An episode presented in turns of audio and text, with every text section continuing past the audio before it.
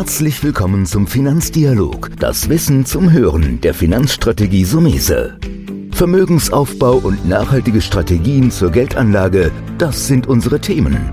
Sie erhalten tiefe Einblicke und wertvolle Insider-Tipps. Schön, dass Sie dabei sind.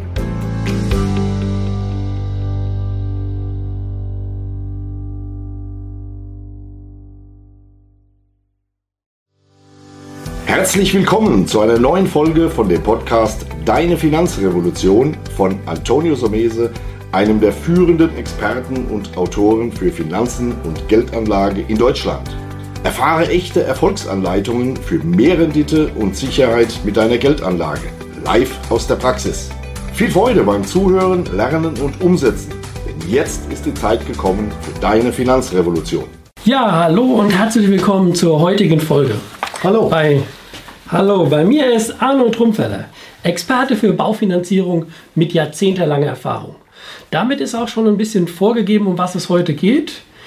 Wie macht man eine richtige Baufinanzierung? Was sind so die Probleme?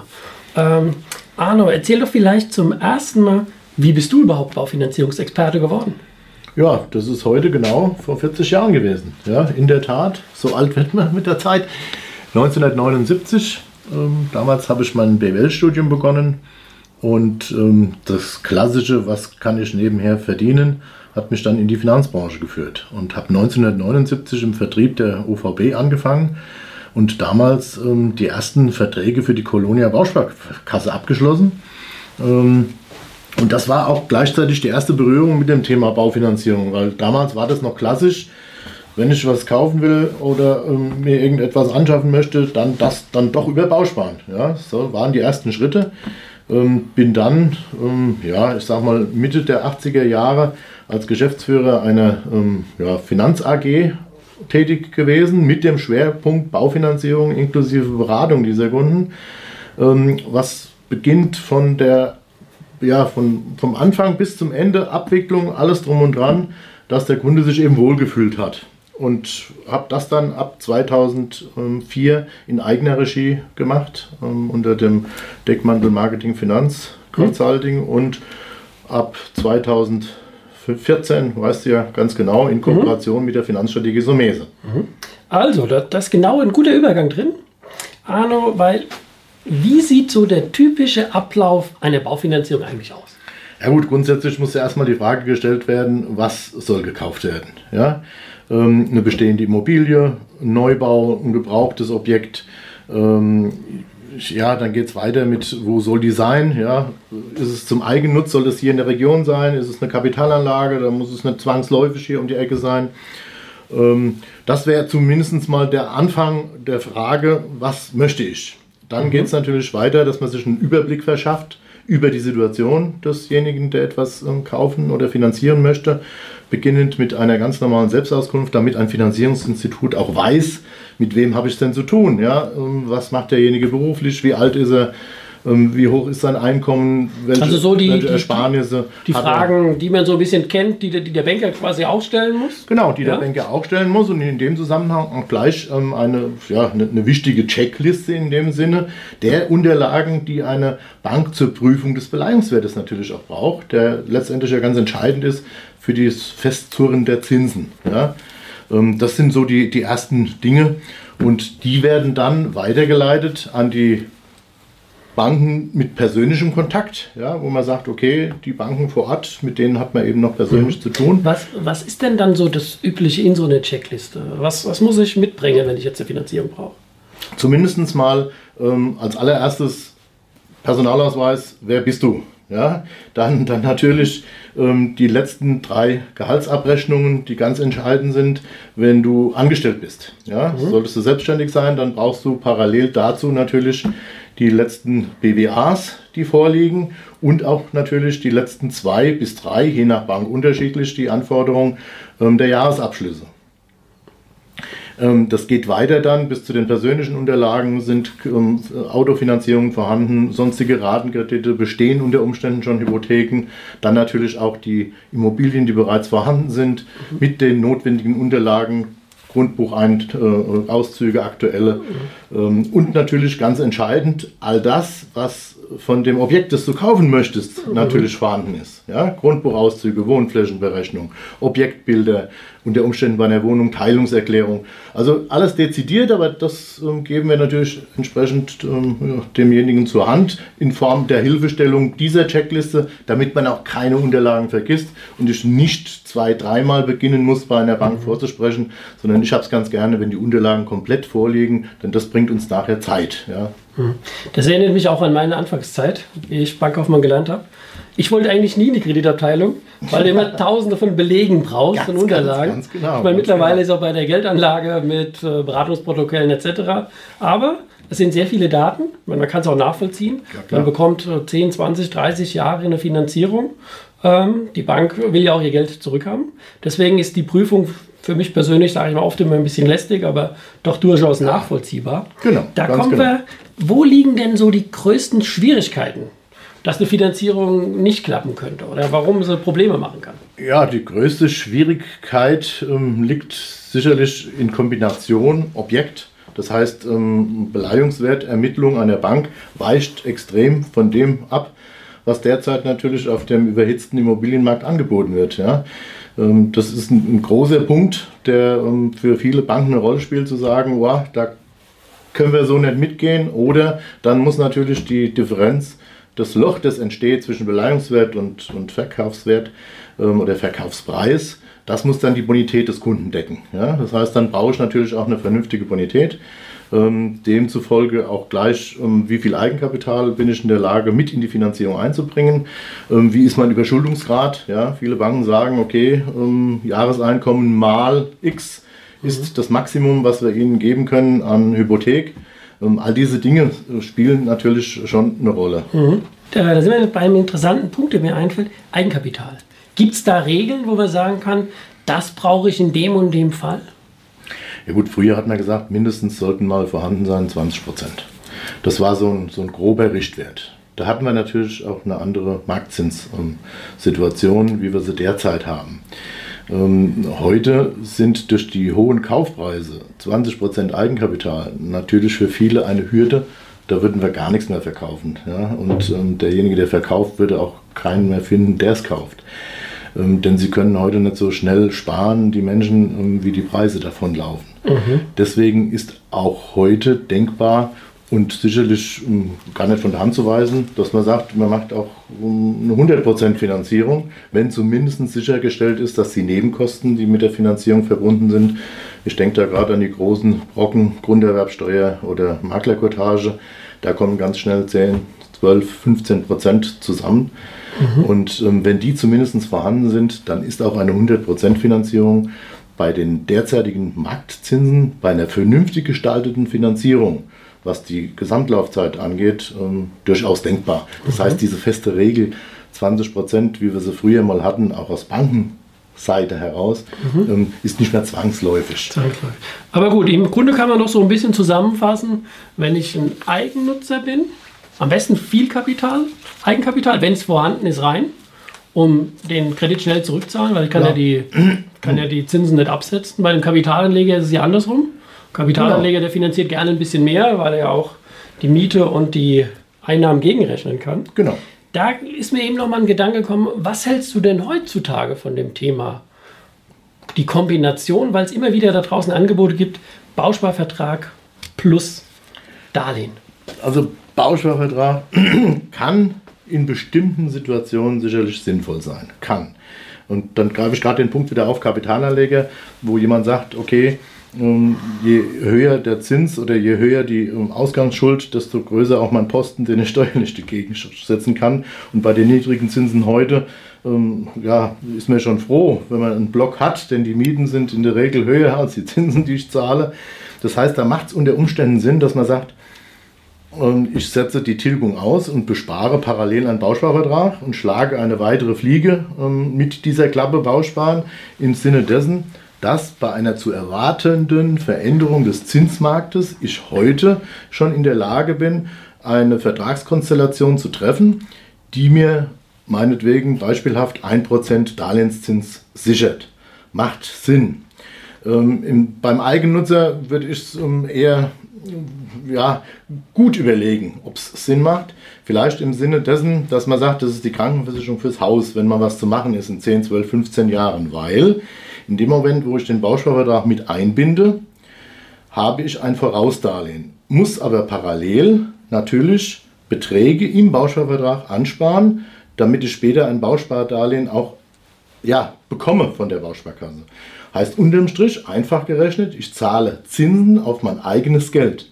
Denn ich spare den Bausparvertrag an, habe aber parallel auf die komplette Summe mhm. den, den Zinsbetrag, den ich zahlen muss. Naja, das ist auch. Also, und, und verwehre mir dann dadurch natürlich durch das normale annuitätische Darlehen, indem ich meine Tilgung monatlich leiste, den Vorteil des ersparten Zins. Denn ich bekomme ja nichts runter von der Restschuld. In der Regel mal mindestens 10, 12 Jahre, die ich brauche, um mit meinem Sparbeitrag Anspruch auf ein Bauspardarlehen zu bekommen. Und das könnte natürlich die Gesamtkostenbelastung ähm, ja, so, so ein bisschen aus dem Ruder laufen lassen. Aber auch das können wir hier Finanzstrategie Somese und meine Person mit der Software für jeden individuell berechnen. Macht es Sinn? In welcher Höhe macht es Sinn? Oder sollte man lieber ganz auf ein Bauspardarlehensteil verzichten? Also das können wir ganz mhm. individuell also, auf den Kunden zuschneiden. Kann man gar nicht so sagen an der Stelle, es gibt da so eine, so eine Regel. Besser ist wirklich Fall zu Fall zu entscheiden. Exakt, ja? ganz genau. Die Ausgangslage zu prüfen. Ganz genau. Ähm, wie ist das im Moment? Im Moment sind die Zinsen, ich meine, sagt niedrig. Ich meine, das habe ich letztes Jahr schon gesagt. Das habe ich vor zwei Jahren gesagt. Und irgendwie geht es doch noch ein Stück runter. Aber man hat so das Gefühl, dass das Nullzinsniveau ist nicht mehr weit. Äh, wie sollte man da seine Kreditlaufzeit wählen? Also eins ist klar, bei einer Hochzinsphase eher kurz bis maximal mittelfristig. Und wenn ich kurzfristig sage, dann gehe ich von fünf Jahren aus, wo ich sage, okay, maximal eine Darlehenslaufzeit von fünf Jahren ähm, vereinbaren. Unter Umständen macht es sogar Sinn, wenn abzusehen ist, dass sogar in zwei, drei Jahren eventuell schon eine Wende käme. Ähm, dann warum nicht auch mal einen Kurzläufer von zwei oder drei Jahren zu machen, maximal aber zehn Jahre ja, mhm. in dieser Hochzinsphase. Aber da sind wir noch im Moment weit Im Moment sind wir weit weg von der Hochzinsphase. Das heißt, wir haben einen Marktzins, der ja, nahe Null geht. Manch ein Banker intern sagt schon, ich habe für die Mitarbeiter sogar Angebote für einen Minuszins schon da liegen. Wir können es nur technisch noch nicht darstellen. Okay. Also sprich, wenn das kommt, kaufen wir beide natürlich auch. Ja, dann will wir nochmal zuschlagen. Eine, eine Äußer, denn wenn ich noch Geld dazu bekomme, das ist gut. Nee, in der jetzigen Situation macht es sicherlich Sinn, über eine ja, längerfristige Zinsbindung nachzudenken. Und mit längerfristig meine ich sogar um 20 Jahre und länger. Ähm, viele meiner Kollegen sagen, okay, 15 Jahre, das ist schon ganz in Ordnung. Und dann setze ich noch einen drauf und sage, nee, 20 Jahre ist besser als 15 Jahre. Denn eins äh, vergisst man bei der ganzen äh, Sache, sollte das noch weiter runtergehen oder sollte irgendetwas ähm, mal schief laufen während der Zeit, habe ich als Verbraucher die Möglichkeit, nach 10 Jahren meine Kündigung eben entsprechend auszusprechen. Denn ich bin nicht verpflichtet, die 20, 25 oder gar 30 Jahre einzuhalten. Ich habe nach 10 Jahren nach BGB das Sonderkündigungsrecht. Sodass ich kein Risiko eingehe, wenn ich dann eine 20 oder 25, sogar 30 Jahre Zinsbindung eingehe. Ja? Ähm, und dann kommt noch ein Punkt dazu, wo ich sage, wenn jemand heute in der Lage ist, 20 oder 25 Jahre abzuschließen, was einhergeht natürlich mit einem etwas höheren Zins. Ja, Beispiel, wir haben bei guter Bonität 10 Jahre ähm, unter einem Prozent, wir haben bei 15 Jahren etwa 1,1, 1,2, 1,3 und wir haben bei 20 Jahren unter Umständen eine 2 vom Komma. Das ist natürlich das Doppelte. Aber wenn ich in der Lage bin, 2% zu zahlen, dann muss ich mir überhaupt keine Sorgen mehr machen über meine Finanzierung, weil ich ganz genau weiß, wenn ich jetzt in der Lage bin, diese Annuität zu tragen und das 20, 25 oder 30 Jahre lang, dann kann mir überhaupt nichts mehr passieren. Dann kann sich der Markt verändern, nach oben, nach unten, spielt überhaupt keine Rolle. Ich bin, ähm, kann immer noch reagieren durch mein Sonderkündigungsrecht. Und wenn er hochgeht, sage ich mir, was ein Glück, habe ich um die 2% für um die 20 Jahre. Mein Haus ist gesichert, egal was passiert. Eigentlich könnte ich jetzt fast schon Schluss machen und sagen, lass uns den Podcast beenden, weil ich glaube, ich glaube, der Tipp mit dem Sonderkündigungsrecht, der in der Branche verbreitet ist, den aber der normale Kreditnehmer eigentlich gar nicht kennt, der ist schon mega fantastisch. Lass uns mich noch zwei, drei Dinge, ähm, die mich auch so selbst interessieren. Ähm, gibt es etwas, oder sagen wir mal so, alle immer der Zins, der Zins muss billig sein, ist ja auch nachvollziehbar, ja, ja, aber gibt es auch noch Faktoren, die vielleicht genauso wichtig sein können, wie nicht nur auf das Angebot, auf den Zins zu gucken?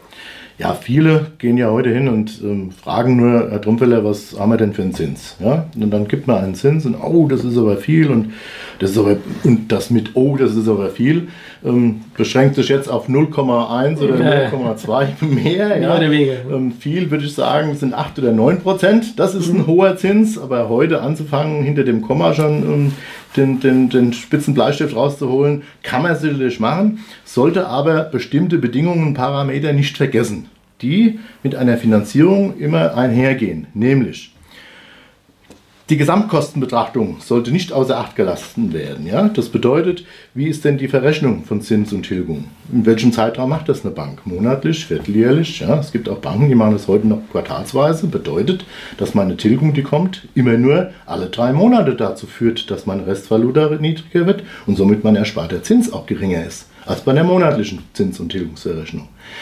Dann sollte ich wissen, habe ich denn die Möglichkeit, Sondertilgungen zu leisten? Ja, bei vielen geht das ein bisschen unter. Und wenn die nach drei, vier Jahren auf einmal von der Oma 20.000 Euro kriegen, sagen, prima, jetzt kann oh, ich okay. die Möglichkeit nehmen, und mich entschulden, dann sagt die Bank, ach, das ist ja toll, dass Sie das wollen, aber warten Sie noch sieben Jahre, weil ähm, wir haben gar kein Sondertilgungsrecht. Mhm, ja? Okay. Oder Sie haben jetzt ein ähm, junges Ehepaar, äh, von Kindern noch überhaupt keine Spur mhm. und ja, wie das so ist im Leben, es verändert sich einiges und Sie bekommen in drei oder vier Jahren ein Kind und dann wird es auf einmal eng. Denn die Belastung wurde ausgerechnet auf zwei Einkommen. Jetzt haben Sie aber unter Umständen nur Erziehungs- oder Kindergeld. Dann wäre das doch prima, wenn ich die Möglichkeit hätte, die Rate zu senken, Rate auch mal senken zu können. Ja. ja, und da kommt dann wieder der Banker und sagt, ja Moment, so einfach können wir das nicht machen. Mhm. Also wäre es schön, wenn die Option Tilgungssatzwechsel auch Berücksichtigung fände.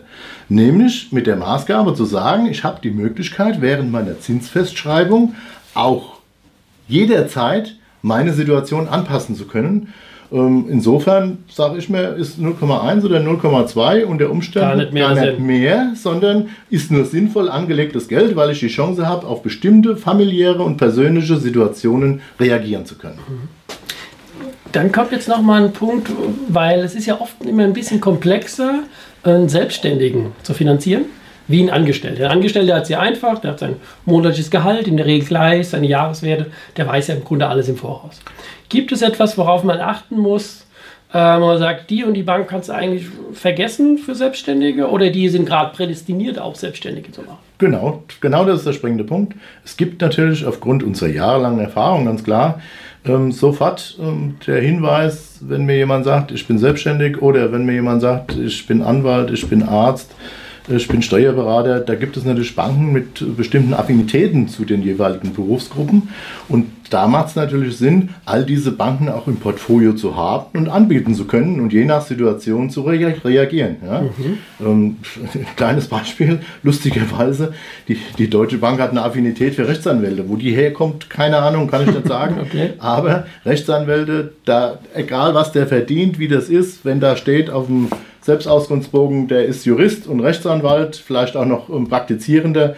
Laola die Welle, was können wir für den tun? Ja, ja also, also das müsste ich jetzt wieder reinhaken und sagen, der zweite Tipp, falls Juristen gerade in dem Podcast zuhören, ja, genau. haben die jetzt einen tollen Tipp gekriegt. Die haben einen tollen. Tipp gekriegt, ja. Aber ich glaube, die Stärke liegt ja im Prinzip auch in, in, in deiner Position, dass du aus ganz vielen Banken vergleichen kannst. Was ganz ist denn genau, so, wie genau. groß ist denn die Auswahl, die du hast? Wir haben ähm, alle Banken die in Deutschland eine Baufinanzierung darstellen können und wollen im Portfolio. Das sind so etwa um die 300 verschiedene Institute.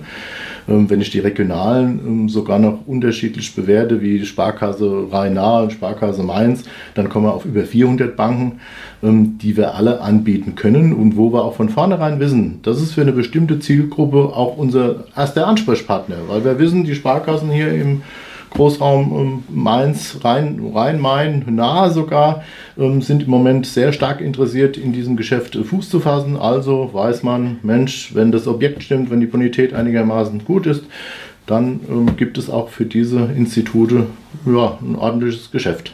Mhm. Und da ist es natürlich klasse, wenn man jemanden hat, der den Überblick hat, weil sonst musst du ja von einer Bank zur anderen selbst rennen, mehrere Termine machen. Aber gibt es eigentlich Objekte, die schwierig zu finanzieren sind? Ja, sowohl Objekte als auch bestimmte Zielgruppen, die schwieriger sind. Ja? Und grundsätzlich sage ich immer, wenn jemand eine Anfrage hier stellt, wir können alles darstellen. Grundsätzlich. Natürlich auch unter der Voraussicht, dass ich genau weiß, mit welchem Gewerbe oder mit welcher Art der Immobilie kann ich welche Banken ansprechen. Zum Beispiel ist gerade die Gastronomie mit Hotelgewerbe, ähm, ich sage mal, bei vielen Banken so ein bisschen auf der roten Liste, wo sie sagen, da tun wir uns schwer oder wir lehnen ganz ab. Oder wir machen es mit einer entsprechenden Größenordnung um Eigenkapital. Ja? Das ist grundsätzlich ja immer alles darstellbar. Mhm. Ähm, Boardinghäuser, die nur ungern von ähm, Finanzinstituten finanziert werden, warum auch immer. Ich kenne kein Boardinghaus, das nicht läuft. Also in Deutschland ähm, toll. Mhm. Ähm, Wohnimmobilien in ländlichen Gebieten, wo der ein oder andere Banker die Nase rümpft, weil er sagt, Trumpfeller, denkt dran, wir haben auch die Zweitvermarktung im Auge. Ja? Wenn Ihrem Kunde was passiert oder es ist irgendwas schief, dann sitzen wir auf einer Immobilie, die aus unserer Sicht teurer war oder ist, als wir sie eigentlich ähm, finanzieren würden, mhm. sodass dass wir entsprechend der Lage auch immer einen kleinen Abzug machen. Und natürlich auch ähm, Immobilien, wo der Gewerbeanteil größer als 50 Prozent ist. Ja, da ist es auch nicht ganz einfach, aber nicht ganz einfach heißt nicht, dass es nicht darstellbar wäre. Ja? Nur, dass man mal so einen groben Überblick hat, mhm. was gerne gemacht wird. Klar, ja, ist das typisch eigengenutzte Einfamilienhaus. Am besten mit dem Kunden, der fünfstellig verdient ja, und der zwei Millionen auf dem Konto hat. Dann sagt jede Bank, jawohl, machen wir. Ja. Okay, aber da sind wir ja in der Wünschmirkunde. Da sind wir, ja, da sind wir in der Wünschmirkunde. Wünschmirkunde Genau, Die ist ja nicht mehr reell, aber man kann genau. doch ein bisschen zusammenfassen, dass Wohnimmobilien eigentlich einfacher gehen. Natürlich. Und bis zum kleinen Anteil auch Gewerbe dabei. Ja, aber wenn es dann komplexer wird, dann wird es etwas schwieriger. Gut. Ähm, was kann man momentan falsch machen? Weil die, die Immobilien boomen, wir hatten das eben. Die Preise sind hoch. Mhm. Ähm, was ist da wirklich existenziell wichtig nochmal? Gut, wenn man jetzt finanziert so eine. Ja, ja die Auswahl des Objektes ist das A und O, ja, geht einher mit der Frage, wo steht ähm, dieses Haus, dieses Objekt, ähm, wie teuer soll es sein. Ja, Im Moment ähm, wird der Bogen ja leicht überspannt, weil alle Verkäufer sagen, bei dem, was im Moment auf dem Marktzins, ähm, auf dem Markt los ist, was den Zins angeht, da können wir ruhig auch 100.000 mehr verlangen, ja, weil das kann er ganz locker tragen. Ähm, das ist eine gefährliche Situation. Ja? Man sollte auch da nie aus dem Auge verlieren, steht der Verkaufspreis noch einigermaßen in Relation zu dem Objekt. Ja? Und das äh, hat nicht nur was mit dem Baujahr zu tun, sondern äh, wo liegt es? Ist es gepflegt? Wie sind die Anschlussverbindungen? Infrastruktur, wie ist das kulturelle Angebot, all diese Dinge, die natürlich auch später in der Zweitvermarktung eine Rolle spielen, dass ich eben nicht die Angst haben muss, was ist, wenn mich beruflich es nach München zieht und ich habe in Mainz eine Immobilie und würde sie gern verkaufen, dann sind all diese Dinge, die ich eben gesagt habe, entscheidend und wichtig, dass ich auch ziemlich schnell wieder zu einem vernünftigen Preis mein Objekt mhm. veräußern kann. Das ist doch eigentlich schon ein sehr gutes Fazit, muss man sagen könnte man eigentlich zum Schluss so stehen lassen. Ich habe trotzdem noch eine Frage, die mich auch ähm, persönlich sehr interessiert. Wie beobachtet Arno Trumpfeller die Zinsentwicklung? Ja gut, wir ähm, orientieren uns nach den ähm, ja, Research-Berichten verschiedener großer Banken, auf die wir uns eigentlich in den letzten Jahren noch immer verlassen konnten. Wir haben die politische Situation, gerade im Bereich Amerika, wie sieht der Leitzins dort aus, im Auge. Ähm, und dann erhalten wir jede Woche von allen Banken die Zinsticker, wo wir anhand der Tendenz schon erkennen können, wo geht die Reise hin. Geht sie mehr ähm, in Richtung, der Zins wird sich nach oben verändern, bleibt er konstant oder ähm, geht er sogar nach unten. Und dann gibt es so Regeln, wo man sagt, wöchentlich geht es mal um 0,1 hoch oder 0,2 und dann in der nächsten Woche wieder runter. Also es ist, wir können anhand des Zinstickers, den wir von den Instituten bekommen, schon genau sehen, wo die Reise hingeht und unter Umständen auch sagen, warten Sie noch zwei Wochen, ja, weil jetzt ähm, haben wir 0,1 mehr. In den zwei Wochen gehen die 0,1 runter und dann sind wir dabei und dann ist es auch gut. Ja. Also da sind wir jeden Tag aktuell in dem, was bekommen wir rein. Ich glaube, da schließt sich doch eine Frage an. Das ist aber eine wichtige Information, klar, für jeden, der kaufen will der jetzt eine Finanzierung braucht. Mhm. Aber ist das nicht auch eine mega wichtige Information für jemanden, der vielleicht in sechs Monaten, in einem Jahr ein, ein sogenanntes Vorwortdarlehen braucht, der sagt, ich will meine Finanzierung verlängern. Wann sollte man denn darüber nachdenken, sich Angebote einzuholen? Angebote einholen macht Sinn, wenn die Laufzeit ähm, innerhalb der nächsten 24 Monate ähm, ja, zu Ende geht von seinem Vertrag, den er ursprünglich mal abgeschlossen hatte. Das heißt, bis 24 Monate verzichten die meisten Banken schon auf einen sogenannten Aufschlag, den sie jetzt erheben müssten, weil sie ja Geld für die Zeit bereitstellen, das noch gar nicht benötigt wird. Das kostet die Banken Geld, das kann man auch ein Stück weit nachvollziehen. Und da muss man eben darauf achten zu sagen, ich suche mir ein Institut aus, das eben mal 24 Monate ähm, bereitstellungszinsfrei, in Anführungszeichen, solche Mittel zur Verfügung stellt. Und dann kann man durchaus jetzt schon ähm, mit dem Zins, den wir im Moment marktaktuell haben, seine Finanzierung, die in zwei Jahren ausläuft, heute schon in trockene Tücher fassen und gar nicht erst mehr das Risiko eingeht, wird sich noch was verändern auf dem Markt. Ja. Da, da würde ich fast sagen, der dritte Tipp des heutigen ja, Podcasts, so. ja, einfach ein bisschen vorausplanen ja, genau. für alle, die die genau. zuhören und dem nächsten Darlehen frei haben. Ja. von meiner Seite kann ich nur sagen, da ist viel drin. Arno, herzlichen Dank, dass du da warst, mir Bitte. ein bisschen deine wertvolle Zeit. Heute bei uns im Podcast gewesen Arno Drumfeller, ein absoluter Finanzierungsexperte. Vielen Dank, dass du heute wieder dabei warst. Wenn dir gefallen hat, was du heute gehört hast, dann war das die Kostprobe. Wenn du wissen willst, wie du dein Geld sicher und rentabel anlegen kannst, dann besuche jetzt www.somese.de-bewerbung und bewirb dich für ein Strategiegespräch. In diesem kostenlosen Erstgespräch wird eine individuelle Strategie für dich erstellt. Du lernst, wie du deine Finanzen endlich richtig ordnest, dein Geld strategisch sinnvoll investierst und finanzielle Sicherheit im Leben aufbaust. Vergiss eine Sache bitte nicht. Dein Vermögen vermehrt sich nicht von alleine. Du brauchst einen erfahrenen Mentor, der dir zeigt, welche Schritte du befolgen sollst und welche besser nicht. Wir haben Menschen in ganz Deutschland dabei geholfen, einen glasklaren Überblick über ihre Finanzen zu erhalten und damit langfristig dreimal mehr Vermögen zu erzielen. Wenn du wissen willst, ob du dafür geeignet bist, dann bewirb dich jetzt unter www.somese.de-bewerbung. Das war der Finanzdialog, das Wissen zum Hören der Finanzstrategie Sumese. Natürlich ist dieser Podcast keine Anlageempfehlung. Denn jede Anlageentscheidung muss individuell getroffen werden. Idealerweise ist sie Teil einer ganzheitlichen Strategie, die exakt zu Ihnen passt. Dazu müssten wir uns persönlich kennenlernen.